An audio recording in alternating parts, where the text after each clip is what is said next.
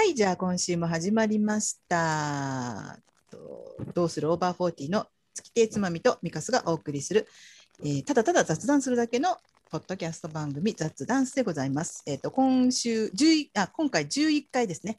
はい。前回記念すべき10回でしたから、はい今週11回となります。ではい昨日、あの前回は昨日じゃないや前回はえっ、とハラップさんはい。がゲストに来てくださってはい。盛り上がりまして。はい。で結構あの評判もよくやっぱなんかゲスト来ると盛り上がるわねっていうことで、うん。月亭さん今週も実はゲストをお招きしております。ねえ、もういいつ最後に二人でやったか覚えてないぐ覚えてらいないぐらいもうね。ねもうゲストに頼るしかないということで、はえーあのただ目新しく感じていただけるかどうかは あなた次第ということでゲストの方自己紹介お願いいたします。はい。はい、あのいつもすいません、カリーナです。いや、昨日私がツイッターで、あの寂しかったわ、昨日の晩。電話して喋ろうと思ったけど、忙しかったり、振られたりして。ああ、誰かと喋りたかったって書いたのを、まみさんが見つけあ、つまみさんが見つけて。誘ってくれたんですよね、雑ダンスに。そうそうそういつでもいいよってね。うんそんな私たちにね遠慮はいらないよって。うんそうそうそう本当ですよ。もう連休だしね、何でもありですよ。そう連休じゃなくたって何でもありなんだから。ゴールデンウィークね別にほら、うんね今はコロナの影響でなかなかね、うんどっか出かけたりみんなで会ったりできませんし、うんコロナがなくても多分こう何もしてなさそうなね3人が集まって、去年のゴールデンウィーク何してました？やっぱりずっと家にいあました？何してたんだろう。あでも去年ももうだってコロナ始まってたんですね。す非常事でにね態だったかそらうだそうだ。非常事態宣言中？そうあ、じゃあ家にいたかな？だ。から新娘幹線とかねがまだいたから一緒に家にいたっていう感じかな？あせっせとそっかそったか娘さんまだいらっしゃごったんだ飯作ってたかな？あのうんデザート作ったりとかしてたかな？うん寒天系とかゼリー系とか寒天ゼリー作ってたんですね。ゼリーとか作ってましたそうですね去年もそ私が今の仕事まだ在宅でやってましたね。あの学校は行けなくて。うんうんうん。うん、在宅だとどんな風にお仕事するのそれはもう私の大好きな図書だよりを作るとか、あの選書？うん。選書をしたり、うん。ブックトークの台本やりもしないブックトークの台本を書いたり、結局ねやってないんですけどね。あのそういうのをやってましたね。あのつまみさんの作るあの図書だよりはとてもね読み出が読みがいがありまして面白いんで皆さんに。ちょっとねお見せしたりして、時々こう見せていただくと、面白いですね。面白いですよね。うん。趣味なのでうん。そういうのやるのは嫌いじゃないんですよね。そうか。うん。ああいうのはやっぱりワクワクするんですか？ああいうなんかちょっとこう壁新聞って壁新聞っていうか、うん。的なものを作るあのオッバフォーの陣もそうだけど、うん。介護あそうだね。ね、ううん。んああいうワクワクというか全然嫌ではないですね。うんうん、なんか義務でやってるって感じでもなくうん大体ああいうのってこう特集のタイトルをまず決めるんですけどあのそのタイトルを決めてそれに合った本を選ぶとかっていうのも好きですね。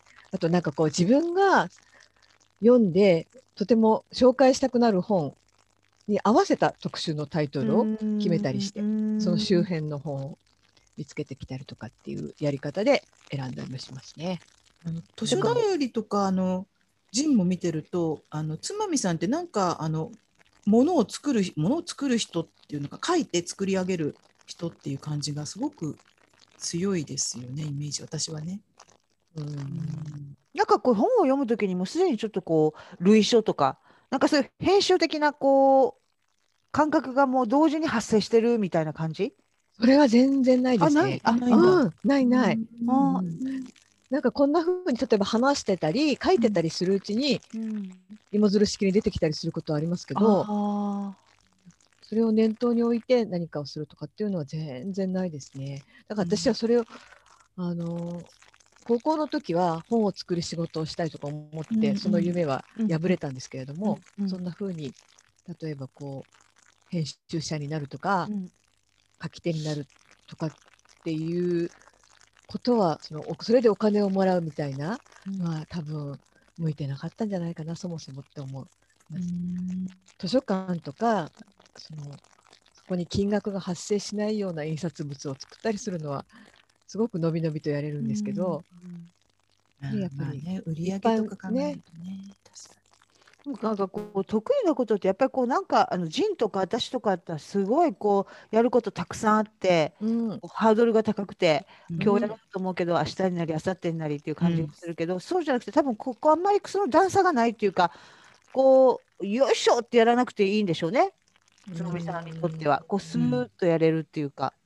なんかでも私は他の仕事をそう思うことも多いのでうん、あ例えばうん美香さんがやってる介護デトックスの関係のことととかか。そのうん。誰かに英語を教えるとか、うん。あと企業の依頼に合わせてこうコピーを考えてあでなんかこうねーなるほどね。そういうのを作っていくみたいな仕事はなんかすごく気を使うだろうしハードルが高そうだなってすごく思う。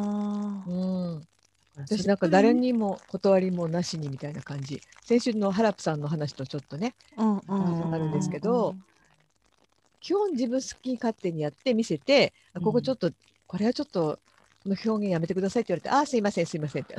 人に人に、ね、言われなんかそういうプライドは特にないんですよ。よくこう、うんうん。物を書く人ってこう自分が書いたものに対してすごくあのプライドがあるから下手にこうここ直せとか言われるとムッとするとかよく言うじゃないですか。うん。そういうのねあんまりないの。もううん直してくださいって言われて、はいはいって言って直す感じ。うん。あんまり全然。そうか。でも例えばほらあとほらおみくじとかね、うん。ああいうものを作ることにすごくこうなんだろう。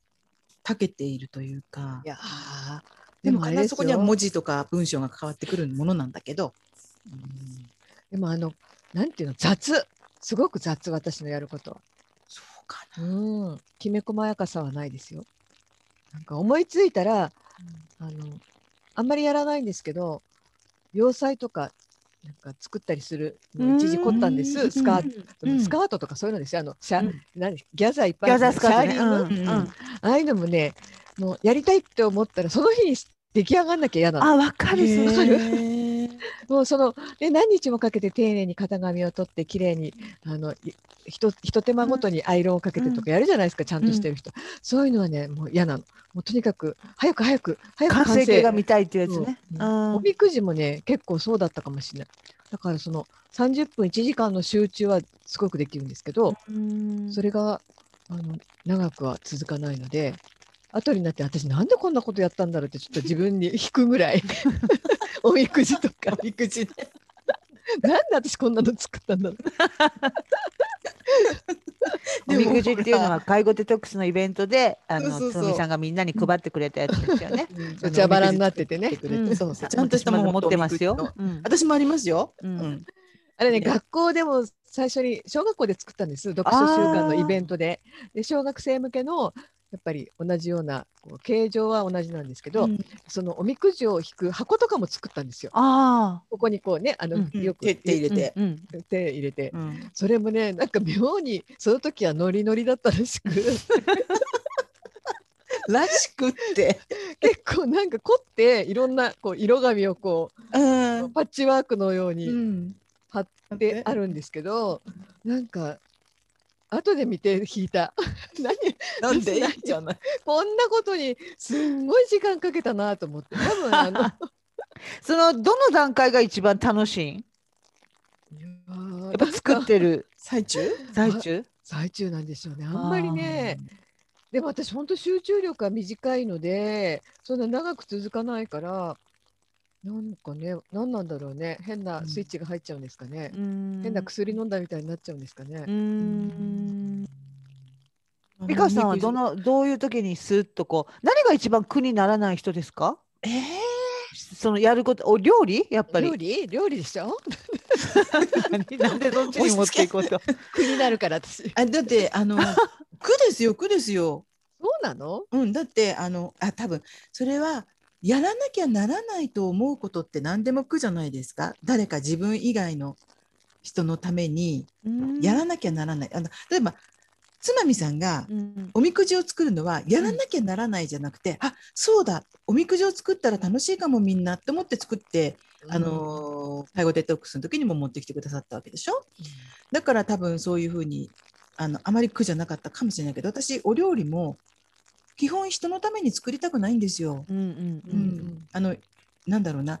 基本は自分が食べたいものとか、もしくは自分が作りたいもの、うんだからともすれば真夜中にビーフシチュー煮込み出すとかうね、やっぱりだからそれは作りたいことなんよね。一人一人だとね、うんやるんだけれども。でも今なんか私は今父と2人で、うん。二人大人2人しかいないのにうん。もう苦で苦でしょうがない。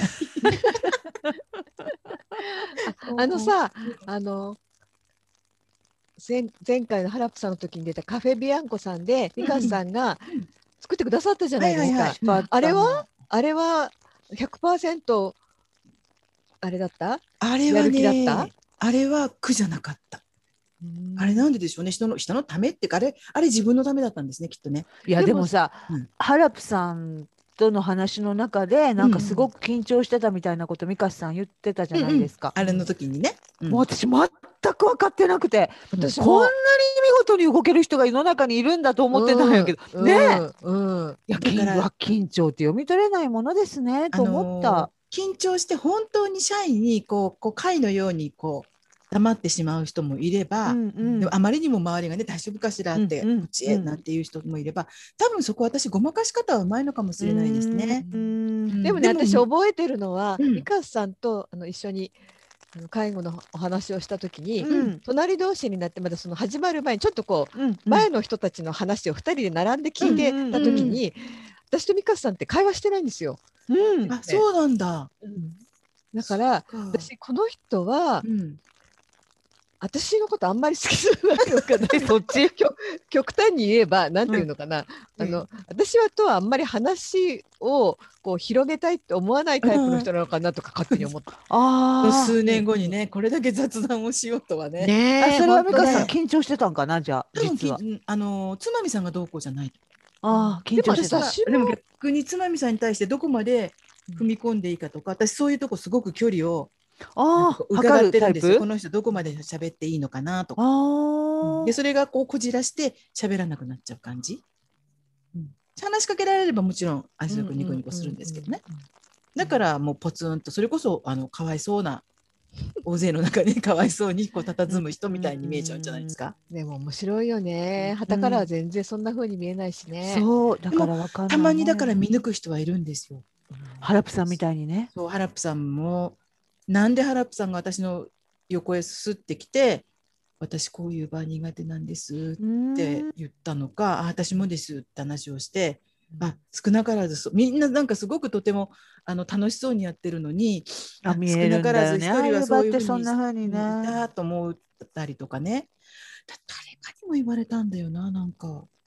誰だったかしらちょっと覚えてないんですけどなんか大丈夫かなって思ったって。か私ね、見抜いたようなこと言って的っ外れって多い。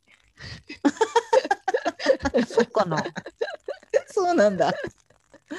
カリーナさんはどうなんですか？その初対面の人とか、うんうんうんあの実は私みんなにはそう思われてないけどこうなのようんみたいに、この間ちらっと言ってたのはなんかこうすごくこう杓子定規に生きてるみたいなことそうそうそうそううそう。まあっていうか初対面人見知りあの何回も同じお店に行ってて。あ、あのこの前と一緒ですかって言われるとかは苦手です。ねどっちかっていうと、うんやっぱりそこはもう知らないままの方が楽だと思うタイプうんやし、うーん、どうなんやろ。でもあんまり自分からそんなに話しかけるかな。私カリーナさんって最初ブログであの、ねあのし知ったわけですけどその時の印象は、なんかすごくこう人に人と実際に会うことにあのすごくこう緊張するタイプの人なんだって思ってたんですよね最初の頃。うんうん。うんうん私自身が？うん。あうん。であのなんか皆さんと最初に会った時のあはいはい。レポート、あ、ホテルかどっかで。うんうん。ん。それを読んだ時もあこんなにこうきめ細やかに気を使うんだ、大変だなあなんて思った。あーあ、でも気は。使うかな。うん。気を使う昔は本当に気を使って、ま、全く初対面の人同士とか2人だったら気を使ってなんかもうずっと話し続けるとかしてうん。あの間が怖くて。うん。でしてたけどあこれの方がよっぽど相手にも気を使わすなっていうことが分かってちょっと沈黙が大丈夫になっなったりっていうなんかそういう風になってきたかも。うん。うん、こう沈黙に強くなったっていうか。自分も。お。仕事でうん。人前でお話しする機会って結構あるんですか？そあんまりそうですね。インタビューぐらいしかないですね、今は。あじゃあ、うん、まあ前演劇をやってる時はままあまああったかもしれない。えカリーナさんってうん。役者さんもやってたのあの本当に学生の時とかは学者さんもやってたけど、うん。あのあが学生から学生ちょっと上がるぐらいまでは、うん。から卒業してすぐ、まあ、そこから演出と戯曲を書くのと演出っていうのに変わっていったんですけど、うん。え戯曲ってね。どんな感じの回ってなんだろうね。あ。それね説明するの難しいよな、うん、そっか、そうだよね。そんなの簡単にやれ。書いたものとかまだ残ってるんですか？残残してある捨ててないんですよ。うんもう捨てようかなと思ってんだけど、うんうんまあ、読み返してどうっていうものでもないしは別に全然捨ててもいいんだけど持ってることは持ってますね。割とこう身近な日常生活を描いた感じの。いやなんかねさあのだんだん物語じゃなくなっていくっていうかこう、うんなんやろこうあのちょっと、まあ、舞台上でやってるのが物語とその今のライブとのがこう混じっていくみたいななんかちょっと変わった感じの戯曲に変わっていったので、うん。うん、後半とかはあんまりそのお物語っていう感じではなくなっていきましたね。うん。ただまあ演劇でそのやっぱり自分がまあ劇団のまあ座長さんみたいなうん。そういううん代表みたいな感じだったから演劇ってすごく密に練習するじゃないですか。うんうんだからすごいこうあはすごくこう人間関係がこう衝突したりとか好きになったり嫌いになったりとか対立したりとかなんかそういうのがすごくあるしうん。なんかそこでこうあなんやろうなこうに自分の在り方っていうのはまあ劇団を辞める頃にちょっと考え直したっていうか、あちょっとこういうふうに存在するのやめようと思ったっていうかそれはすごい大きかったと思いますね。なんかやっぱり人にこうあんまり圧にならないような存在になろうっていうか。うんで威圧感のないカリーナさんになそうそうそうそうそうそうそっか生きらないというか生きらないし強制しないしとかっていうのそこの挫折がすっごい大きかったから、うんまあ、そこで一旦こうあもうこのままこのままじゃダメだってすごく思ったと思う人間として？そこから今のお仕事って別に並行してやってたわけじゃない？並行してやってました。だからバイトでコピーライターで。あうんそうなんだ。そうなんだ。そうそうそうそう。でコピーライターのバイトをしてて、うん。で当時バブルうんだったから、うん。もう本当にバイトでもすごいもう大きい企業とかに行ってインタビューしたりとか、まあ、景気が本当にちっちゃいもう制作プロダクションやったけど、まあ、うん。仕事がたくさんあったから、うん。まあそこで結構いろいろ経験させてもらったから、演劇で挫折しても なんとかなったっていうか、うん。ですね。でなんかもまあ、うん。あのカリーナさんって演劇のことはもう本当にそんなあの簡単には言えないっていう感じがすごく今までも。うん。うん。本当にだねってうん。20、まあ、18から始めてう22んで旗揚げして35ぐらいまでやってたでしょ。うん。だからもう青春が全部そこやから、うん。本当にこうなんていうかもう自分があこんなにダメなんだっていうのをいっぱい経験したからあの弱いなとか卑怯やなとか、結局腹をくくれてない私のせいでこうなったんやなと思うこといっぱいあったからだからまあそれがやっぱりその挫折経験っていうのがすごい長くあってうん。でやっぱりそこから立ち直るのにもやっぱ結構時間かかったと思うんですよね、うん。うん自分が。まあいいんですけど、うん。その話は。いやでもやっぱりほらなそうは言ったってその時のカリーナさんと今のカリーナさんは地続きじゃないですか。うんうんだからねそれからブログを始めたり、うん。オバホを始めたりすうん。るカリーナさんは、絶対それがあったからじゃないそうあそれはそうですね、うん。だからそのなんやろ。だってさ読んでる人はさう、うん。絶対ただものじゃないよこの人って思うわけですよ。思うよ思ううん。だからそのなんていうの？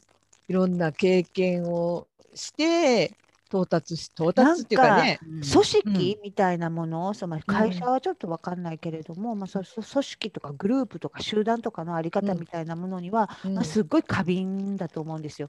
だからなんかこうどういうふうにこの集団の中で指示が通っててうん。関係が結ばれてるのかっていうのはすごい過敏で嫌なものはすごく嫌っていうか 当時あのもう本当演劇やめる頃だけどあの唐組っていう唐十郎っていうまあ、うん。はいはい。劇作家が来ててで、うん。まあ、私は若い頃彼の演劇も見てたけどその唐組の稽古っていうかうなんかなあれもう打ち上げやったんかなをたまたま見る機会があってちょっと覗くみたいな、隣の部屋でやってるみたいな。うんもう唐さんが来るまでみんなもう若手から何からビャーンって座っててもうなんか唐さんが天皇のように真ん中に来たら「もういただきます」みたいな感じでもうゾッとして、うん。ゾッとしてて申し訳ないけどすいません。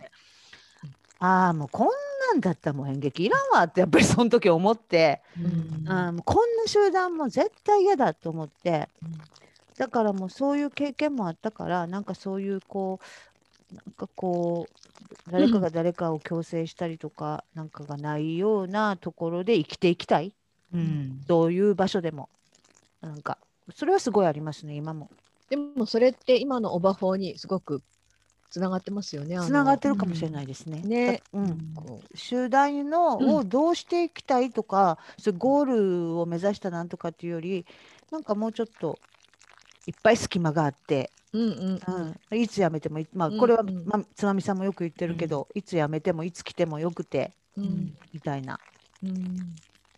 なんかそういういっぱい風風が通るみたいなもん場所でないと嫌将来のねうん。年老いた時に住む場所ね。そうそうそうそう そうそうそうそうそう。そうそうなんかなんかすごくそこは大事にしてますね。うん。大事にしてるっていうかもう嫌ですね。とにかくそういう息苦しい集団がう嫌、ううん。ん自分もそういうのを作ってきたっていう意識があるから絶対に嫌っていうかも、うん。うん。そっか。なんかこうこのこの話というかをうん。ちょっと聞いてみたかったなって思ってた。あ本実は。当？うん。ああよかったねでもでもさなんかね、うん。あのデリケートな。ああいやなんかね触れ触れていいのか悪いのか辞めた時が30、まあ、3とか4とかって、うん。もう本当にみんな就職しないでやってたりしてたので、うん。もうもうやっぱりあ申し訳なかったなみたいなのすごいあったんですよね。でも案外ねあのー本当に別に全然みんな平気やった。だからそれもそれもこう、一つの過度ななんやろ錯覚？自分の。自分の存在を大きく見積もってたっていうか。別に意相識そう。うん。相手の人生に影響を及ぼしているような錯覚？それもやっぱり自意識、うん。過剰な自意識やったなって後で反省したりもした。うん。うん。でもやっぱりそういう瞬間も多々あったんだろうけどね。うん。うん。かな、ね。ううん。んそうなんですね振り返ってその時のことを語るのとそのリアルタイムあってやっそうぱり違うからね。そうね。ねそうね。なんかほら偶然誰かと会ってうん。すごく優しい言葉であその時のことを振り返ってあもらって泣いちゃったとかあったじゃん。後で振り返って、この前もほんであの本を読んだ後輩からメールもらったうんうん。やっぱりすごくなんか楽し楽しいっていうか私が一生懸命だったその姿を思い出すとかやっぱ書いてくれてたから、あうん。思ってたよりすっごいひたむきやったんやなと思って、うん。うんちょっとまあまああんまり自分をこう否定的に考えるのはもうもう55ぐらいからもうそれはだんだんやめやめつつあるっていうか。うん人あのドキュメンタリー映画を撮ったあの作なんて映画監督でなんかになったような人、うん。その人の映画も見、まあ、それは後輩なんですけど。うん。でそれをまあ彼と連絡は取ってないけど見に行って、映画館で、うん。あ成長したなと思って その主催していた劇団は結構男性も多かったんですか？多いっていうかもともと10人ぐらいしかいないので、うんえっ、ともうメインは男性そうですおおあ大きいっていうか半々ぐらいですよね。へうーん、そうですね懐かしい、本当に、うん。そうです。ありがとうございます。ご清聴。人に歴史ありだね。そうだね。うん。そうだね、本当に忘れてることもきっといっぱいあるんやろうけどね、覚えてる、思い出すしって限られてるよね。うん。この間あの友達の30年来の付き合いの実丹さんとうん。あともう一人の友達と LINE で話をしてうん。でその昔3人で旅行に行った時のうん。面白い話とかして、うん。なんかすごい笑い転げたんですけど、なんか全然忘れてたんだけどもうこの25年ぐらい全然思い出さなかったんだけど、何なんだろうね。一一つ思い出すと芋づる式にどんどんどんどんね。なんかもう、あなんか一緒に行った旅行を思い出すとか楽しそうやね。うたうん。ん面白かった。こうお互いの記憶が保管してさ保管し合ってまた旅するみたいな、うん。そうそうそうそう。あの間違って覚えたり勘違いしてるところとかもうん補正してもらえたりとかね、うなんでそんな風に間違ってこの人は記憶してるんだろうとかって思うのも面白いし、うん。なんかテニスができるっていう触れ込みのホテルに泊まったんですけどテニスコートまで車ですっごい遠くまで連れて行かれ、帰りは自分たちで帰ってきてくださいぐらいなこと言われ、えーえなんか谷底みたいな場所のテニスコートで 夕暮れが早いの。そっかそっか。えいくつぐらいの時の旅行？30代？30代半ばか前半かそのぐらいかな、えじゃあマミさんは、うん。テニスする人だったんですね？あテニス私趣味テニスですよ、なんかつまみさんって案外うん、スポーツウーマンなのよ。ねそうなのね。そうなんだ。そうそうそう、うん、だって私運動神経は悪くないよ、そうそうなん。うん、走るのも結構速い方だったし。ああそうか自分で言うってことはもういやいやいやあのえっと違うの。全然ダメっぽく見られることが多いから。どっちかっていうと文系女少女に見えるもんね。うん言っとかないと、あの歩き方もそうなん。ですよ休み時間運動場に出るか部屋で、あの教室で本読ん。でるかって本読ん。でる方に見えるもん。ね。まあうん。でも動くのは嫌いではないですねだって今もややってるでしょ。だピラティスじゃなくて何だっけ。プランクとプランク。スロースクワットとうん。かかと落とし、かかと落とし。かかと落とし。かかととして何聞くん？かかと落としは骨に刺激を与えると骨骨のうんうん。オステオカルシンっていうホルモンの分泌がね活発になって血糖値が下がるんですって。血圧下がるんですって、うん。かかとあじゃあ骨に刺激スイートボディに効くやん。うん、そうそうそうそう。ん。う、うん、だからたまに思い出す時にたまにやったりする。でだけどスロースクワットは、えー、とあ筋肉に赤と白があるらしいんですよ。あ、うん。あるみたいですね。有酸素運動とうん。うん筋トレなんかあなるほど。中間のピンクの筋肉をあの作るとね。作れあるんだ。の血糖値が下がるんださんはそこだもんね。そう。だからかかと落としはそのピンクの筋肉を作るためにやってるんです。えちょっと待って、えっと、あの有酸素運動でつく筋肉と、例えばうん。この体の中のこの腹筋とかなんとかっていう、こうなんインナーマッスル的な？インナーマッスルでなくて筋筋肉を作る筋肉？うんなんかわわかんないな、えっと、有酸素運動でできる筋肉と、うん筋肉トレーニングでできる筋肉は違うじゃないですか、うん違うよねそれがどっちかが赤でどっちかが白なんですよ。なるほど。ピンクのピンクっていうのはそそのれは何中間がピンクなんですけどあの血糖値を下げるためにあのミトコンドリアっていうのを増やさなきゃいけないんですけどそのミトコンドリアはピンクの筋肉に多いの。そのピミミトコンドリアっていうのはつまり細胞内の話ね。そうそうそうそう。あそれでピンクの筋肉を増やすとミトコンドリアが増えて血糖値が下がる。ーなるほど。全部あのいあの最後の落としどころは血糖値が下がる 血糖値じゃなくて血糖値ね。血糖値が血糖値が下がるんです血糖値がね血糖値が。血糖値が血糖値が下がるんですよあ、でそうもこれで全然下がってないような気もするんですけど。えでもでも前あのかかと落としやるから下が下が少し下がるとかって言っあれ言ってなかったっけ？あの私でも体重が増えてるんですよ今すごく。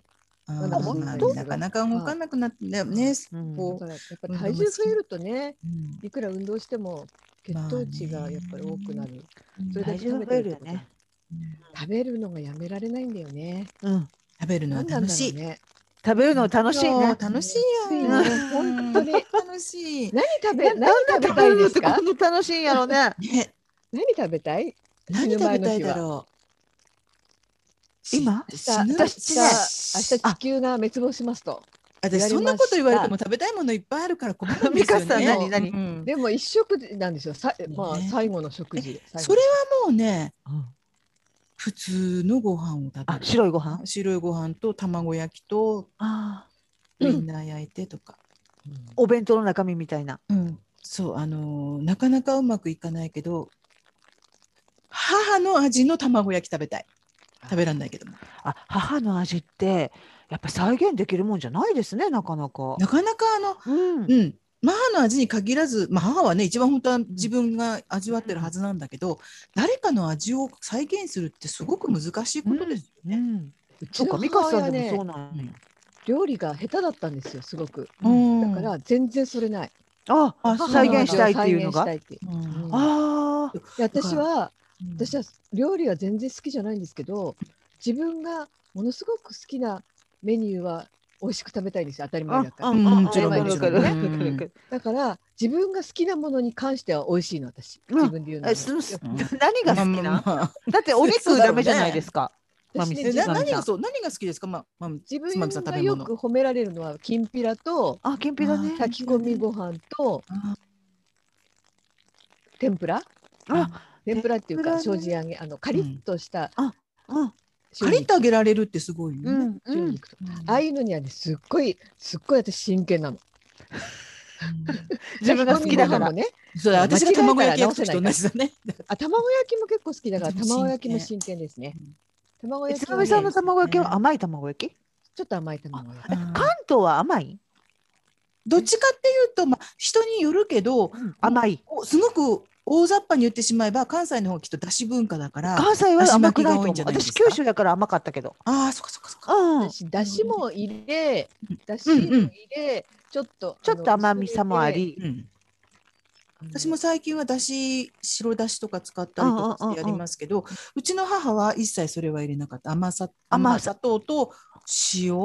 ああ、じゃあ綺麗な色の醤油も入ってない。そうじゃあだから硬いっていうかがっちりしたやつね。そうそうあのあだしを入れるあとちょっとだし巻きにだし巻きはね、ねいかにタプタプだしがね。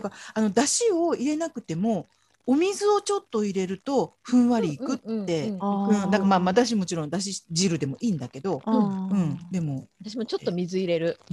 うん、うん。そうそうするとねふわっとうん。上がるんです。だから、でそううちの白身が残ってるのは絶対嫌なの。あ私も嫌。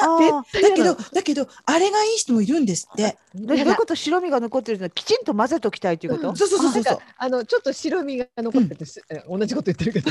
えそれは何 そうそうそうチュルンとするっていうこと？えななな私見た目が嫌なの白身がえー、そ見た目が嫌嫌なの。なの。見た目が嫌なの黄私も。でもねどあ誰かそこまで細誰か料理料理家の人の旦那さんが、えっ、と白身が全くない真真っ黄色な卵焼きは嫌だって、ああらのどっかのお店で売ってるようなあーお店で出されるようないいあの卵焼きみたいな雰囲気がして嫌だってうちのあの夫は言うんですって言っへー。て私は逆で白身がどうするの？こじゃあこすん一回。うんうん。一生懸命混ぜる。お箸で切る混ぜる。うん。あー。ひたすら混ぜるあなるほどなるほうん。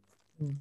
でともすれば、えっとから体をちょっと取り除いたりとかあ体を取る。どああでも体って栄養あるんですよねあれね。えー、知らない。体って栄養あるんですって。だけど体を取るのが私好きだから。もう。逃げる体を追い追って。そうそうそうそう。で掴めた時にあのねつるんと。そう達成感。ああっていうでもしっかり混ぜます私も。白いのあるの嫌なんだ、うん、何やってるのねカリーナさん。犬が。下ででもでも料理はね私あのできればやりたくない。うん。ん。やるけどしょうがなくて。そう卵焼きね。あの新橋の時にうん。えっ、ー。麻生洋一郎さんにお弁当頼んだじゃないですか、うんうん。あれって私その前になんかのイベントで、うん。えっ、と麻生さんのお弁当を食べる機会があって、うん。でおいまあ美味しかったっていうのと、まあ、麻生さんもなんかご自分でちょっと養子に行かれた先のあのご高齢の姉妹をちょっとうん介護っていうかね、面倒見うん見られたりとかっていうのもあったから、あのそういう味を使いたいなと思ったのもあったんですけどその時一番最初に食べたその麻生さんの卵焼きがうちの母の卵焼きの味だったんですよ。うん。懐かしいあのいわゆるキュッと硬くて。で私その時に、まあ、麻生さんご本人も、えー、とそのイベントにあのお弁当の方自分で持ってらっしゃるじゃないですか、うん。だからその時いらっしゃってでその時に私あのごちそうさまでしたってお話をして、あのー母の味がとねうちの母の母親が作ったのと同じ似たような味でとても驚きましたって言ってまあちょっとうちももう介護が必要になっちゃったんで認知症なんでまあもうなかなか食べることもできないんですけどねなんて言ってあそうなんですかなんて話をして。でその後じゃあ,、まあ、あの何かお昼にってその介護デトックスのお昼にってじゃああのお弁当を頼むってことになって頼んだわけですよね。でその時に、えっとやっぱりあの新橋にも麻生さん自ら持ってきてくださってうん。でその時にああのまあミカスさんミカスさんってこれはミカスさんにって言ってくださって、あ私なんか特別お弁当かなと思って、なんかそっかなんて帰って楽しみに食べようかななんて思ったら卵焼きだったんですよ。うん。折りにゴーンって入った。うん。であのお母様の味だってなんか書いてあったのかな、うん。うん。お母様の味だっておっしゃってたのでって言ってあよかった。じゃああの時お弁当足りなかったじゃないですか。うん。私とコメさんは自分たちで買ってっからいいねって言って、だから私その時に コメさんにお弁当1個余分にもらったから出そうかなって 思ってて出さなくてよかった。卵焼きでっかいの をコメさんに食べさせるとこだったと思ってコメさんにと思ったんですけど。そうだからあの思いがけないところでね似てる味にあこれうん。うちの妹にもだからなんかね今日食べたお弁当に入った卵焼きがお母さんのお弁当の味だって言うのえーなんて話をして、ううんん。であとは、うん。うん、ブログかなんかにもちょこっと書かれてたかな？お母さんの味だって言っていただけた。ああ、やっぱりすごい嬉しかったよね。うん。うん。ご本も売れてましたね。あの。出てますね。ねそうだなんだ。写真がすごく素敵でね。うん、あのあの角角田角田光代さん？さん、うん、と対談されてます。そうそうそう。その中で、うん。なんか一緒にねお鍋されて、うん。最近ちょこちょこと雑誌なんかにもねね登場されてますね。されてる。ううん。んそれでち地球最後の日ですよ。地球最後の日。あそうか地球最後の日。そうそれが難しいんだな。地球最後の日に何食べたいとかっていう感覚が私あんまりなくそれね先週ハラプさんが来た時に飯島奈美さんをうんうん。招いてトークイベントしたって話を、うんその時にもね出たんですよ。飯島奈美さんは卵かけご飯。えー、すごいない。私はね卵かけご飯ご飯なしだなまあでもわかる好きな人はそうなるね。ご飯水っぽいのダメなんですよね。ああわかる。うん私卵かけご飯ありだな。あり？うん。ありあり。うん、そう私だからそう卵かけご飯なんてもう何年たまに食べたくい、なりますよ。うんそんなにこあーわかるけど旅館とか行ったら食べちゃうな。白身だけ使って黄身だけ余っちゃったとかっていう時はしょうがないかなと。う。ねご飯に乗っけて白身だけ使うって私そんな料理したことないなあんまり。白身だけ使う料理。白身だけちょっと混ぜて。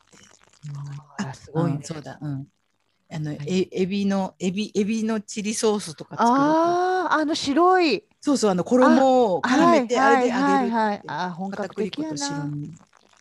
それもでもそう母の味はできないんだな。うちの妹は母の味を再現するんですけどへね。え。妹さんもお料理やっぱりすごくやれやられるんですか？いや私あの人のイメージはお料理なんかできない人って思ってたんですけどうん意外と美味しいのとあとね再現力が多分あるすごいな。一緒にカナダに行った時に帰りの空港で食べたパスタがあまりにも美味しくってってうん言って彼女はそれを再現してすごい。いますよね。頭で、うんあ、この味でこうでこうでこうだなって言って、外食の味を家でやるとか。そうないなうんい。ない、私はない。よく外食で美味しいもの食べるとなんかこれどうやって作るんですかってすごく聞くっていう人もいますよね。うんそんな聞いたことないな。美味しかったで終わりだな。私あれですよあのあれねコロナウイルスが収まったら行きましょうよ。横浜中華街にえっと射天機っていうあのおかゆ屋さんとっても有名なとこなんです。行列でうん。射天気？天気。で1号店2号店あるんですけどうん。でそこの射天機のおかゆ屋さんの、おうん。あのそこのえっ、と唐揚げがとっても美味しいの。あの骨のついたチューリップ。うん。あ、私肉食べれない。あーそそう。うか。それがごめんごめん。ごそれねめん。ごめん不思議。よ。梅だれみたいなのがついてくるんですけどうん。そのタレがねとても美味しいんだけどで私梅干し入ってますか？って聞いたら、うん、梅干しは入ってないねって言われて、へへー。言われて梅ジャムかなとかいろいろ思って前、うん。私あのあれですよ、うん。なんか介護でジンをミカさんが私に送ってくれ変装、バックしてくれたかなんかの時に、うんお手製の梅干し入れてくれてたんですよ。ああそうだそうだうんうんうんめちゃめちゃ美味しかったよ。梅干しねうん。うん。美味しかった。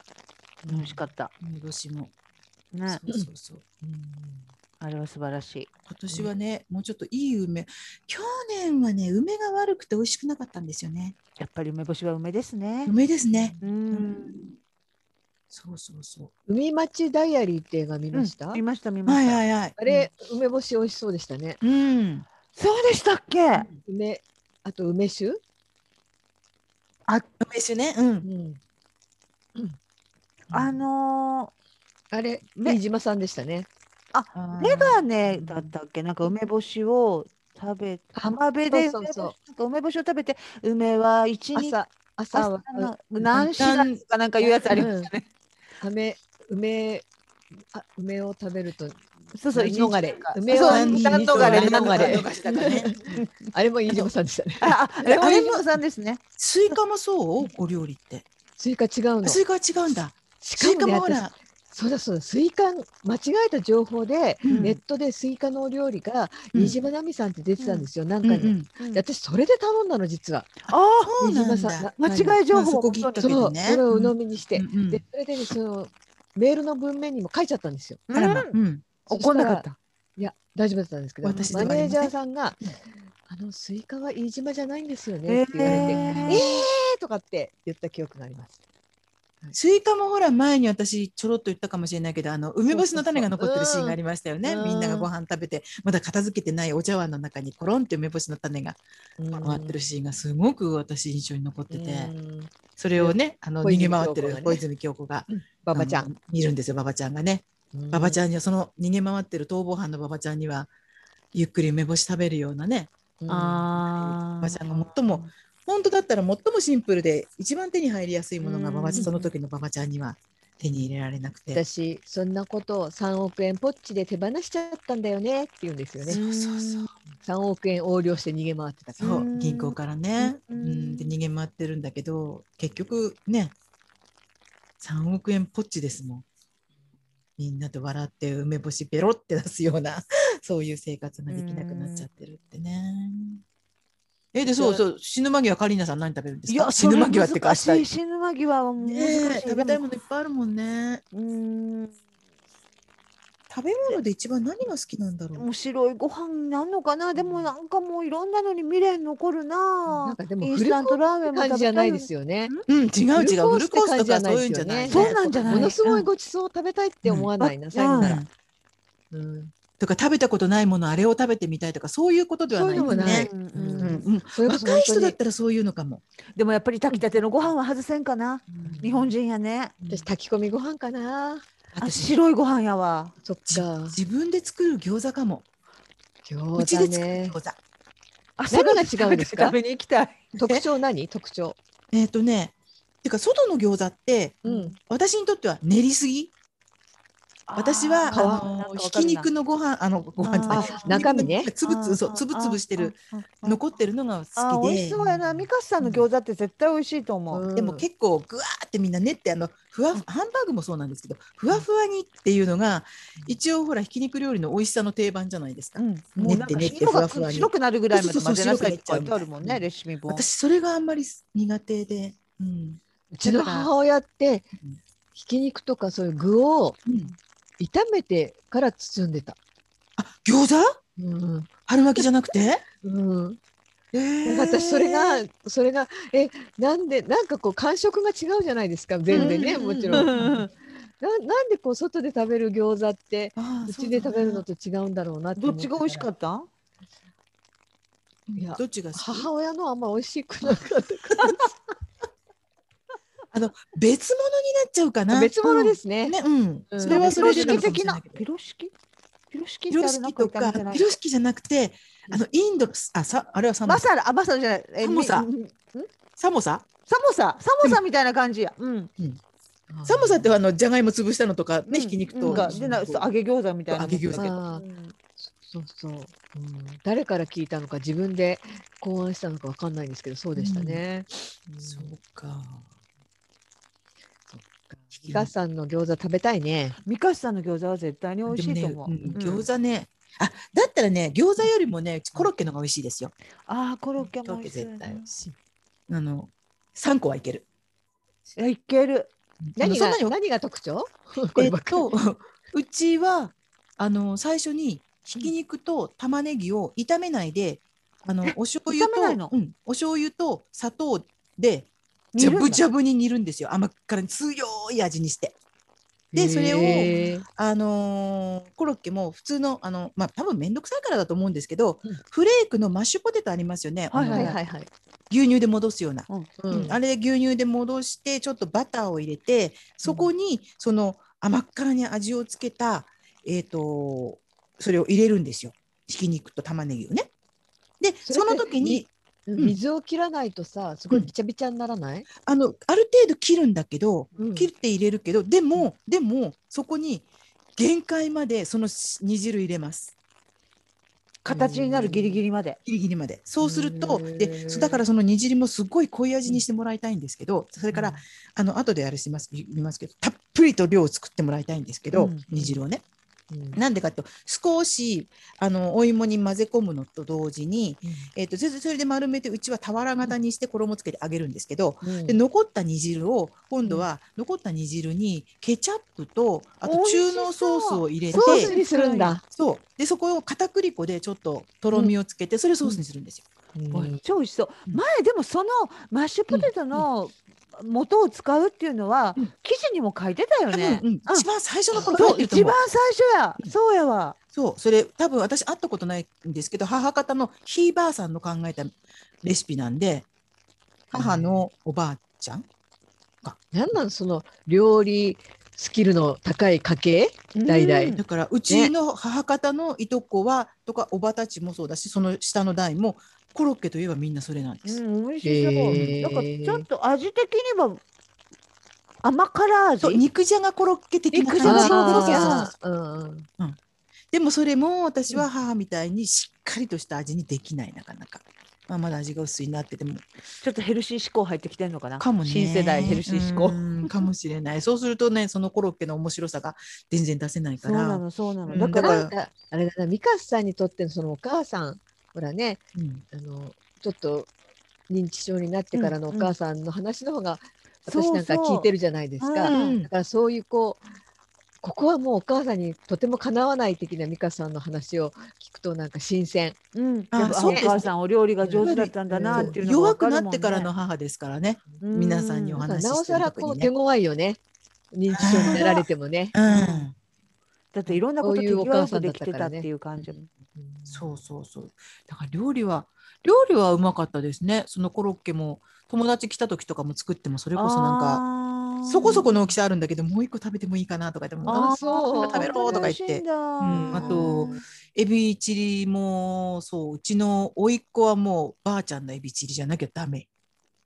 うんだから何が食べたい遊びに来るの食べたいエビチリ。料理ね食べたいそうわ。何が違うのって思っちゃうね。何が何が一番違うのっうちはてそう思っちゃうね。味割ともともと濃いめなんですよねうちの母はね。うんうんううんん、だから私もその味にならされてるっていうのもあってその味がしっかりしてるっていうのがうん私も好きになっ味しっちゃってかりしてるの美味しいよね。なんだかんだ美味しい、ね。うん。なんかね妙にこう素材を生かしてとかってうん。言ったら、そうそうそう。あやっぱりいいわよね。素材を生かしたのはねなんて言うだしをしっかりとっておけば味なんてとか言うじゃないですか。なんか物足りねえんだよって思うよね。うん。そうそうそう。なんかもうちょっとかけたいよねとか思う祈けど。るんじゃないよみたいな。そうそうそう。お湯かよみたいなね。だからさ一品ぐらい素材の味を生かしてまあなんかこの野菜中心のやつあっていいけど、うん。あとのはやっぱりしっかりねそう。食べ応え量もさ量もそう。そう、うん。あえず当だよね、うん、しもう動っかり。けないくらい食べたいよね。食べたいね。もう苦しい苦しいってね。あのね本当私ね前本当にその演劇やってた頃に、あうん。るその照明をやってるそのあの人のお宅にお食事に招かれて行ったんだけど、うんもううん。めちゃめちゃ量が少なくていやもうもうびっくりするほど量が少なくて、少ない。うん、なんていうのうん。一、人分5人56人言われたけど一人分ですかっていうのがパラッパラッと出るんやけど辛かったよやっぱりあれは。それは何？すごく素材をうんに自然は力を入れてる？なんか炭を起こしてなんかこう厚揚げ焼いたりとかなんかきのこ焼いたりとか魚焼いたりしてくれるんやけどなんかもう厚揚げ1パックだけとかなんか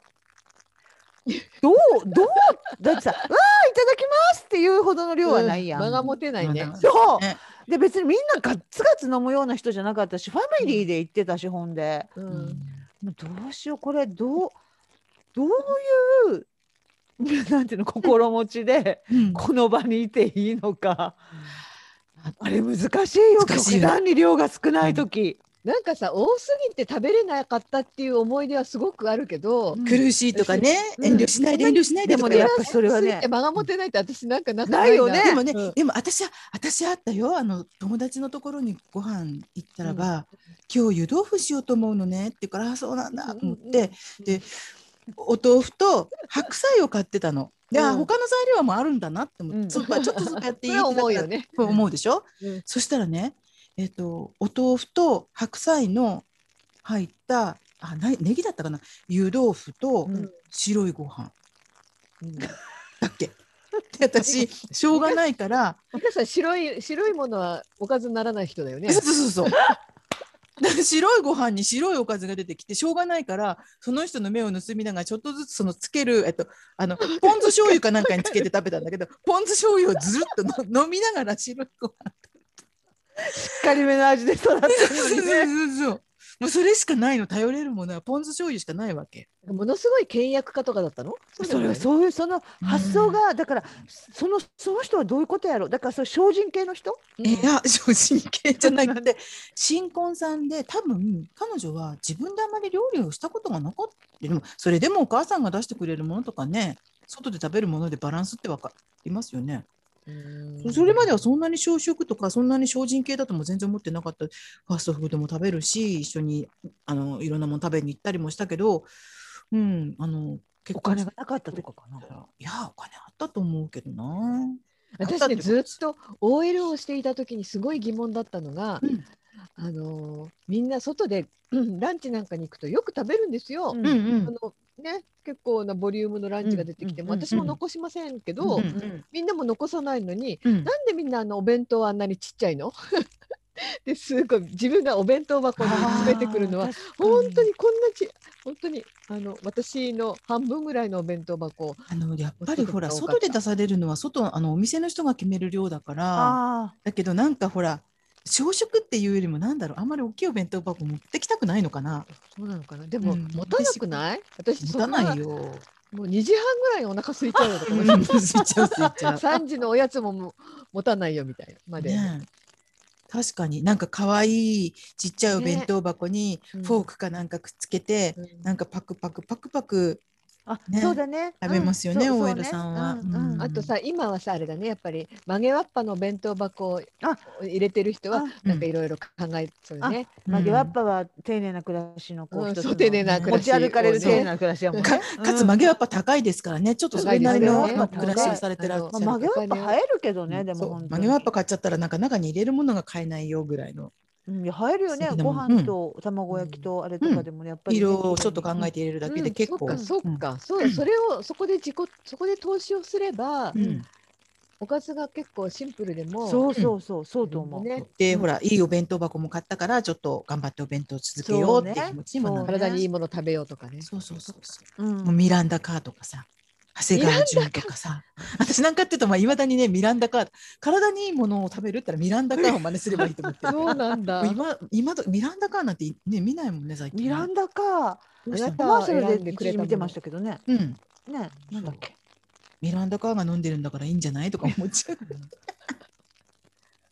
そっか。そうだ。カリーナさんあれ読んだの？西川美和さん。今途中なんですよね。うん、多く読んでるからね。多く？多くってあの漫画漫画あああ多くねの男女変わって将軍が全部女っていう、うんうんうんジェンダージェンダーの感覚を、うん、あれした先見、なせんうんそれがまとめ買いしたんですよ。でそれ今読んで、うんでも西川さんも読んでるよ。でも西川さん飯って書くよね。飯を食うって書くよね。やっぱり。なんなんかすべてにおいてかっこよすぎますよね。うん。あで私絶対書けない。飯を食うとは書けない。なんて行儀が悪いと思ってるわけじゃなくて、うん。ご飯を食べるって書いてしまうわと思った。まあどっちがいいわけじゃないけど、自分が書くと飯が飯を食うがなんか下品になってうん、そうそう私も所詮あなそうたが言うからそれを上品ああいうにこう上品でも下品でもなんかスポンとはそうそうそう。書けないわ。うん。それは難しいことですね。なるほどね。ううんそうなんかあ書けないそう話がねこの間あれをやっと見ました。あのヘビイチゴ出てくる。ヘビイチゴ。ヘビイチゴ？あヘビイチゴにあああ美香さんヘビイチゴ見ました？見てないです。ああそっか、うん宮迫さん出てますよね、宮迫さんね。うん、宮迫さんあれにあのまだ若い西川美和さんと是枝監督の対談がついてて、ボーナストラック的な。うん。あ、で DVD のあれでね。2003年か2004年だから、うん。まだ西川さんが20代なんですよね、きっと。そうだよね。だって揺れるも20代だもうん、可愛いというか、なんだろう、あの、なんか本当にお嬢ちゃんみたいなのにね、ちょっとこう、生きがってる感じがまた、これがまた、ん、え これがまた。これがまた、たまらない？たまらん、たまらん。おっさんじゃないですか。すごいなと思って、ななんかね、あの持ってるる人はいろいろ持ってるなと。そう。持ってる人は全部持ってるね。ね。本当。うん天は二物を与えずっていうのは嘘ですよね。嘘ですよ一物も三物も四物も与えるでしょ？与える与える今、与える。スポーツ選手とかもみんな綺麗だよね。そう。池江さねんだって綺麗だよ、池江さん綺麗だよね。綺麗。もうあの透明感半端ないですよね。本当に、ね。なんだろう水に毎日入ってるからかな。入ればあんななるか、うんでもね。確かにスウェー選手透明感ありますよね、うん男性もなんか。あのうんあと室内にいる時間が長いからかしら。うん。プールで練習して室内にいる時間が長いからああまりこう日焼けもしないし。でもバレーボールの選手とかも本当に綺麗な子多いです。ある多い昔はさちょっとねあ今あの言えないですけどなでもうん。言えあでもないけど。美人美人バレーボール選手。美人？とかなんか子供心にこそうそうそう。ん。の中ではねをみたいな。のがね。うんいや本当みんな綺麗。でもでもねやっぱり私あの美人すぎるは嫌ですね。最近美人すぎる。あの国会議員。地方議員とかねありましたよ美人すぎるねバレーボール選手って。別に美に過ぎることはないですよね。本当ですね その業界とかそれって結局昔もともとその業界にそんな美人はいませんでしたよっていうことだもんね。そうですそうです。だからあれって美人がいるはずのないところに 何？吐きだめにするじゃないけどさ。っていうなんかちょっと嫌なあれを言ってますよね。本当だったらここには美人がいないはずの世界な社会なのにっていう。美人すぎるモデルとか言わないじゃないですか。うんみんな美人だからね、美人すぎる女優とかね。うんうんだからそうだから市議会議員にしては美人すぎる。う。んまあでも本当に綺麗になりましたよね。うん、みんな綺麗。あれ何の話してたっけ？えーなんでこっち来た？あ西川さんから？あ。そうそうそう死。ぬ前に食べる食べるそう最初元はねさんはだから何やった？ん？私ご飯とうん、ご飯と餃子。餃子餃子か。餃子あご飯と餃子？うん、あの餃中国の人って餃子だけしか食べないんですってね。ご飯食べないんですってね。だからスタイルがいいのかなそうあの中国の人に私昔英語教えがあの企業のクラス担当した時に中国人の人がいて、一番何が日本来て何が一番驚いたかって日本人なんで餃子とご飯一緒に食べるんですかって言われてていうか私は餃子と餃子は餃子だけしか食べんよ。餃子とご飯？餃一応おご飯のおかずに餃子うん それはないない。餃子は餃あ子。そうなの？うん。でもでも関西だからそうそうだね関西の人はほらわかんない。関西の人はっていうか どうかは食べ美香さん餃子白いから食べる人いると思うよ。餃子白いからおかずになるんじゃないの？ちょっとこ焦げ目あるから大丈夫。焦げるから茶色くね。茶色。茶色トータルで。ベージュ。でこうタレもあるしね。そうそうそうでもほらでも全体的に見れば白いからカロリーはゼロだよね。カロリーゼロね。あ。じゃなければ白いお皿に乗せれば白はすべてを吸収してくれるんですって。だからゼロですって。偽物のサンドイッチマンみたいな。そうだね。偽物の偽サンドイッチマン。もう。サンドイッチ師匠がおっしゃってたから。でも本当にさっきのそのあれ冷やえっとね湯豆腐とうん。ご飯、うん。白いご飯。せめて豚肉入っておいてほなんかねそう鍋みたいになってれば的にしてくれね。うん。そう。でそう湯豆腐とご飯が出てそれでその次の回に行った時はえっ、と行ったんだまた。行ったんだよ。あのあれで作った寿司太郎で作ったちらし寿司うん。うん。と缶ビール、あ一そこにそこに具材は加えられてなかったのね。こう自分。あオリジナルのね。作るけれど、うん。錦糸卵が散ってるとか卵は散ってた。あうん。錦糸卵は多分焼いてた。乗っかってたけどそのドーンとお皿に一人一人こうやってあのうん。ちらし寿司があって缶ビールドンって。うん。言われてたね。おかずがなかった。だからあの汁物とか、概念が。すまし汁とかさ、なんかね、ビール普通ビールがあるから、あビールがは全てを補うだったね。水分はビールやんね。うんビール、そうだ。愛こそすべてじゃないけど、ビールこそすべてだからね。うんあでもそれ面白いな。でも人んちのさ、食卓って面白いよね。面白いなんかね、うん面白いの本当に。様式が違うからね。ほど面白いもんはないよ。もう話聞いてもそうだし、人の家行ってもそうだけど、びっそう。くりすることたくさんあるでしょ？ううんうんん、確かにこれは何時間でも喋れるかも何時。間でも見れる。うん本当に。私の友達で、えっ、と、すき焼き食べるときに生卵、まあ、使わない人もいるけど生卵使うじゃないですか。あのた生卵に醤油入れるっていう子がいて、え、ちょっと待ってって。に？すき焼きをまろるいるいるそういるいる。まろやかにするために卵につけるんだから、なんで醤油って言ったら、いや、つけるでしょって、あの、卵かけご飯みたいに醤油入れて、それをつけて食べるんですって。すき焼きに味もついてんのに？そうそうそうそあそれはすごいな。う。ねえ面白いな。焼きのその味がうん、卵を入れることによって、薄くなる。あの塩味が少し少なくなっちゃうじゃないですか。だから補うっていう感覚なんじゃないですか。だったらつけなきゃいいのに。いやでもでもつけないんですよ卵のまろ。やかさは欲しいってことだね。うん。私は卵はあのすき焼きの味を少し塩分とかをまろやかにするために和らげるためにって思ってるから、うん。そこへまたお醤油和らげられちゃたったら困る人もいるわけですよ。あいやあじゃあだじゃあから卵チュルンとしたチュルンとした食感だけくださいってことよね。あそうチュルンなんだとして温度もちょっと下げてくれるけど、塩味は減らさないでほしいよね。うん。ご飯のおかずとしては塩気が足りなくなるんじゃないですか？なんね元の木阿弥じゃんみたいな感じがして私はそれやると。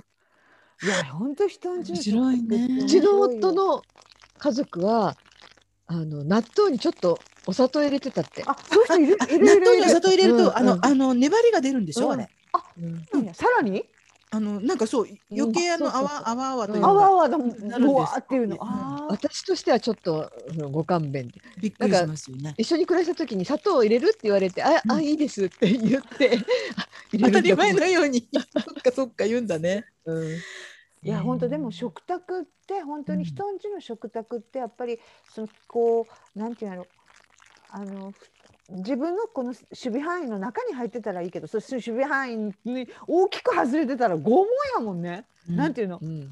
こうでその自分の守備範囲がいいっていう意味じゃないよ。うん。うんうん各自あると思う、そのもちろん守備範囲って。うん。各自のその守備範囲から大きく外れてる食卓に作ってやっぱりすっごい辛くない、なんか、うん。な例えばつまみさんやったら肉肉だけしかないとかさ、うんうん例えば。ね。私とかでもやっぱりあのあそういうの。私あのあの内臓系が食べれないからそういうのがとかもあるし、うん。なんかねそういうの大きく外れてると食べるってやっぱりすごいハードルが高いことになっちゃうよね、ニコニコ食べなあかんわ、うん。うん食べれるもの少ないわとか。あとね量が極端に少なかったらね。そうそうそうそ いや量が極端に少ないって本当に身の置きどころないよね、う、う、うん。んだってもうなんか時間とか場が持たない気がしません？うん、ね。ねえ何していいのかわからない。でさあかなあのなんていうの？えっとちょっと買ってこようかって言っていいのか悪いのか。確かに確かに。え足りない？とか思われちゃっても困るし。これはなんかこの上品な、うん。なんていうんやろこうお茶席のような だからえものかなとか。うん。間違ってるのは私の感覚なのかなとかね。そう。あうん間違ってたことじゃないんだろうけど。その出てきたその少ない量のものがものすごく美味しく感じられた。そんなことはなかった。それはそれで。まずくはない。まずくはないけど、うん。特別でもないの？うん。だって焼いてるから。そうだね。あ、そっか焼いてるから。だってだって焼いてるから。焼いてる、まあ、炭火で焼いてるから美味しいよ。うん。うん。えーえーでも炭火で焼いて食べるんだったらなんかそれこそもうわしわしとワイルドにというか、うん。うん。ねえわ美味しい美味しいで食べたいけどそんなのちょぼっと炭火で焼かれたそんなちょぼっとのために炭火、七輪やから、まあ、ちょぼっとも風情はあるけどさ、うん。ちょぼっと焼きながらやっぱりなんかこうせめて枝豆うん。盛りあるとかさ、うん。そうだよね。うん。うん。まあ、ポテチでもいいのよもう。そこはもうポテチでもいいのよ、うん。なんかこうああいう欲望をぐんってこう抑えられてる場所にこう予期せず叩き込まれた時人は うん。一瞬欲望を恥じるからね。そうそうそう。自分の欲望が恥ずかしくなっちゃうのねなんでこんなに少ないのって腹が立つんじゃなくて、うん。そう回り回って、うん。そう。いう欲望を持っている。自そう。分そう。で恥じるっていう行為に一回行くからもうなんか。食欲って意外と恥ずかしい欲じゃないですか。だからあれねね。恥ずかしくないように、うん。やっぱ大量に出す方がいいと思う。うん、恥ずかしい思いさせちゃいけないですよね。うん。そうね。うん。そう。で残ったらまあ持って帰ってもよし、うん。残ったらいやもううちで食べるからいいよでもよし、うん。とにかくそのだから好きな量食べてって言えればいい。食欲っていう欲をこう欲を共有する場所で、うん。欲を恥じさせたらダメやと思うわ。辛いよ。そっね、か確かにそうだ自分の欲を改めて確認しちゃってとこが嫌だな。豆腐と白菜難しい。うん。ねその精進料理みたいな時に、うん、あ肉って思う自分をそう。こっそりあのポン酢醤油をすすっちゃう自分血がそう血色児童みたいな。それが食事なんか同出嫌現だと思っちゃう。そう ポン酢そうだね。ポン酢すすってる自分が恥ずかしいじゃん。そう。だから何でもそうなんよそう結局その欲望の場所ってその性欲でも何でもそうやけどさ、欲望を満たそうと思ってる時にふんってストイックっていうかされると欲望を恥じるからね。あのそうそう。だってうん。ご飯に招待されればうん。絶対にねなんか絶対にっていうかまあ おいいものなんかなんなんだろう今日はとかね何を食べられるのかなと思って行ったらそれこそね、って、う、ん、お預け食らわされてじゃないけれど。期待した自分がなんかすごくね意地汚いみたいな。それってもうそれこそレベルとしてはその場合食欲も性欲も同じぐらい恥ずかしくてななんか今日はいけるんじゃないかと思ったらダメだからセックスレスのカップルとかでもやっぱり恥じるわけやんこそう。そうう、う。ん、変なところで期待した自分が情けない。悪いね。そやっぱり 僕の声を大にして言うとこ恥じさせる方が悪い。うそうまあそれは別に男女関係なくねそううん恥させてはそう欲にを恥じるうん、環境に持ってってはいけないんですよだってさ食い散らかしたいと思って言ってないわけやん。で別にそこ暴れ食いしようと思って言ってないわけやから、そうそうそうここはやっぱり恥じさせないように。うちの姉もどっちかって言ったら少なめ少なめなんよ。あそうなんだ。そう。である時お友達のうちによく行ってて、うん。そのよまね自分がじゃああの、デパ地下で買っていくわって言って言ってたみたいなる時もあなた少ないから次からうちで作るって言われたって言ってたもん。だ でもそれをはっきり言えば言える中っていうのはいいですけどね、うん逆にね。やっぱり少なすぎんのはね、やっぱりね。うちの夫が昔空手してたんですね。う。ん、で後輩が呼びもしないのにしょっちゅう家に来てた時期があって私が30代前半ぐらいの時だったんですけど、うん大学生とかが多かったんです。本当に食べる量がものすごくてもういくら作ってもキリがなかったんです。うん最後になんかご飯まだちょっとあるんだけど食べるって聞いたらあるんならって言われたんですよ。底なしなんだと。すごいなそこの頃はなんか三が日まだスーパーがお休みの時代でうんで年末の時にやっぱり買うわけじゃないですか、うん。いっぱいあの三が日持たせるために、うん。それが本当にその人たちが急に来たせいであの31日の夜に全てなくなったっていう、ええー、大変。父も母もいたのに。はあ。どうしたん？三が日。コンビニだってないし、ごね、飯はあったので、お米はあったので、うん。そんな感じでしたね。お米だけでおにぎり 塩むすびとか食べるの？そうや三が日。製品の食事が。それこそご飯とふりかけみたいな感じだったかもしれない。ああそうか。あれはすごかったな。あんなに人って食べれるんだって思う。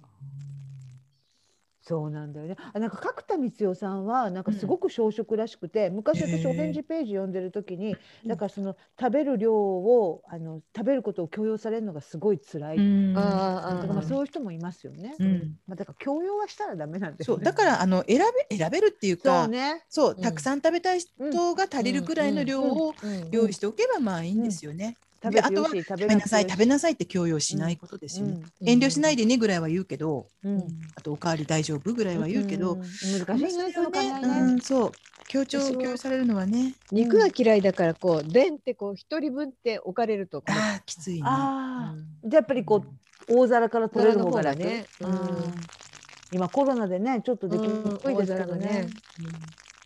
あの昔おばほうのオフ会的なものをうん山の上おホテルでやった時お茶飲みして、フルコースでやって肉が 自分自分が漢字だったのに肉だった。あめっちゃだって魚料理とか。なんか私えその場で選べるんだと思ってたんですよ。あ肉か魚か。そしたらもうなんか。でしたよね、あそこでも。ううんん、うんなんかもう決められてしまって、まあ、うんこれこれ全部すべてこれですぐらいなこと言われてしまって、あららららららって思ったですね。そうですね。あ、そうだった。っけ、あそこね。誰かに食べてもらいました。誰だったか忘れまししたけど。た。じゃあ、でも、あの、あの時お肉減らしたら、もう本当にパンぐらいしかなかったんじゃないですか？だからあのそれこそカリーナさんがその量の少ない友達のところに行った時みたいに私は欲望がてる時に欲望がね。欲望がヒューって。そうそうそうそでもなんかパンとかねいろいろありましたけどねそこはう。ね。パンはなんかあった気パンはあった気がする。本当パンがあった気がする。うんなんかでもコロナ終わったらちょっと美味しいもの食べに行きたいですね。ねえワイワイとね。本当ですよ。うんそれ難しくそう言い続けて一。年本当。これいつまでそ続けんなになると思わなかったけど。そうだよ。なんかうん食べ歩きじゃないけどね。うん。口から唾飛ばして喋りたいですよね。そうもうギャンギャン笑いたあ、い。飛んで、つばちょっと飛んだとか言いながらね。あーなんて言いながらね、うん食べるか喋るかどっちかにしてよなんて言いながらね。うんなんかあれなのかな。今さこう昔の映画見てさあのタバコ吸ってるシーンとかうんうん。出てくるとちょっとこう、あーって思うみたいなね。本当それになっちゃいましたよね。そのみんながこう近寄って話してるシーンでだんだんそあれ？って思っちゃったりとかね。うん。うん。ちょっとこれ、うん。ソーシャルディスタンスじゃないとかね、うん。そうそうそう。なんかやだもういつ撮ったのか、かしらとか思っちゃったりとかするのねやだね。うん、やだやだね。楽しめない。ねえもうなんなら本当中華のあの円卓かなんかもうぐるんぐるん回してね。本当だね。直箸でいいよねとか言ってね。そうそう大皿からガンガン食べて笑ってね。うん食べて誰のそれか分かんなくなっちゃっそうそうまあいいやいいや。本当よね。うんそれぐらいのことをやりたい。やりたいね。なんかね本当にもう。ね。だって考えたらあの京都のね介護デトックスだってね、本当だ。あれだってバ、ビュッフェですもんねまあいわゆるバイキング、ビュッフェですもんね。た。密でしたよね。そうね密ぎゅうぎゅうだしね。うん、五反田も密だったけど。えっと、五反田もそうだね。コロナコロナの前年？前年ですね。ギリギリでしたね。もう11月だったかな？11ギリギリですねそうそうそう。12、1、2だから3ヶ月、うん、年明けぐちょっとしてあのフェリーのあれがね。うんそっか。もたもたしてたらあれも開けなかったですね。そうそうそうですね。年が明けたらちょっとだんだんこうね。もうちょっとずらそうかなんて言ってたらもう無理だったかもしれない。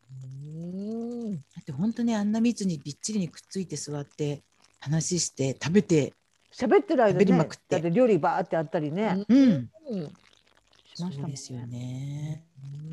うん。もういつになったらそんな風になりますかね。あと、ねまあワクチン次第ですかね。うん、ワクチンもねでもうん変異株には効くのか効かないのかなんてねねもね言ってるしどうなんでしょうね。ゴールデンウィークのご予定は何なんですか？皆さん。おおうちステイホームですか？ステイホームですよ。あステイホームですよね。何もないですよ。なんかホホームセンターにも行行く気がしないって感じですね。うん案外ホームセンターとか混んでるしね。うん混んでるの。うん。意外とほらお家の時間が増えるとお家のあちこちが気になってね模様替えしてみたりとか、うんちょっとホームセンターなんて混みそうですよね。ね、買いに行きたいもん行かないね。行かない。うんスーパーも混んでるから本当にちょっと時間気にして行ったりしちゃうな。